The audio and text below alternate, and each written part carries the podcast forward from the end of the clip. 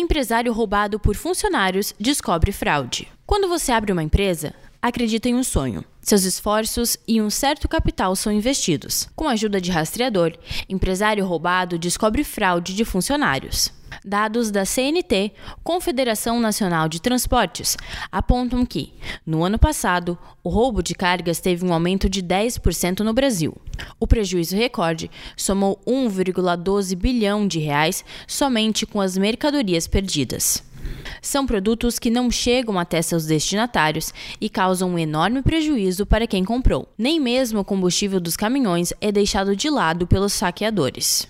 Saiba como uma empresa descobriu que a manutenção de um de seus veículos, na verdade, era a má condução de um motorista. O problema: o empresário do Planalto Norte de Santa Catarina descobriu que estava sendo furtado pelos próprios funcionários. Todos os dias, 14 veículos da empresa de agronegócios seguiam viagem carregando produtos de uma cidade para outra. O alto consumo de combustível foi algo que chamou a atenção.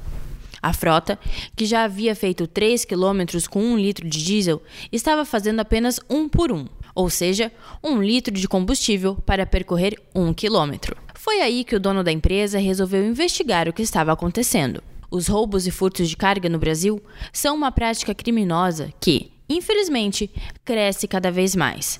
Veja alguns dados sobre os casos. A descoberta. A tecnologia oferecida pelo rastreador Quaternos tem muitos recursos que vão além da localização. Todos os caminhões da frota começaram a ser rastreados de forma sigilosa. Os rastreadores, instalados nos veículos, mostravam a localização exata dos caminhões, horários em que eles chegavam e saíam de algum local, quem era o motorista que estava dirigindo e visualização da localização do caminhão por Street View do Google com imagens nítidas.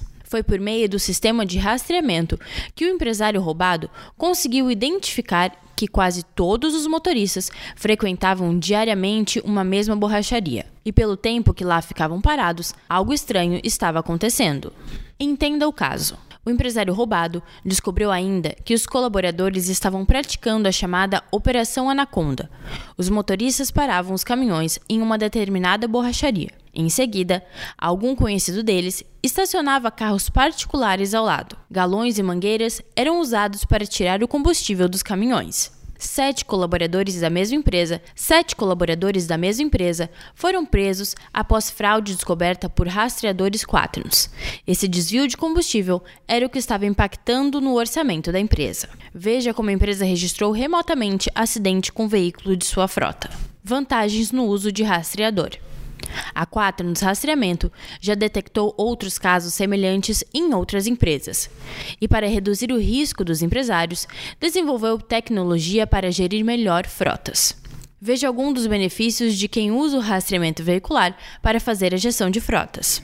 Saiba como economizar 30% de combustível na frota do primeiro mês. Saiba como economizar 30% de combustível na frota no primeiro mês. Custo com manutenção, combustível, jornada de trabalho e vários outros itens da frota podem ser geridos com a ajuda da tecnologia Quaternos.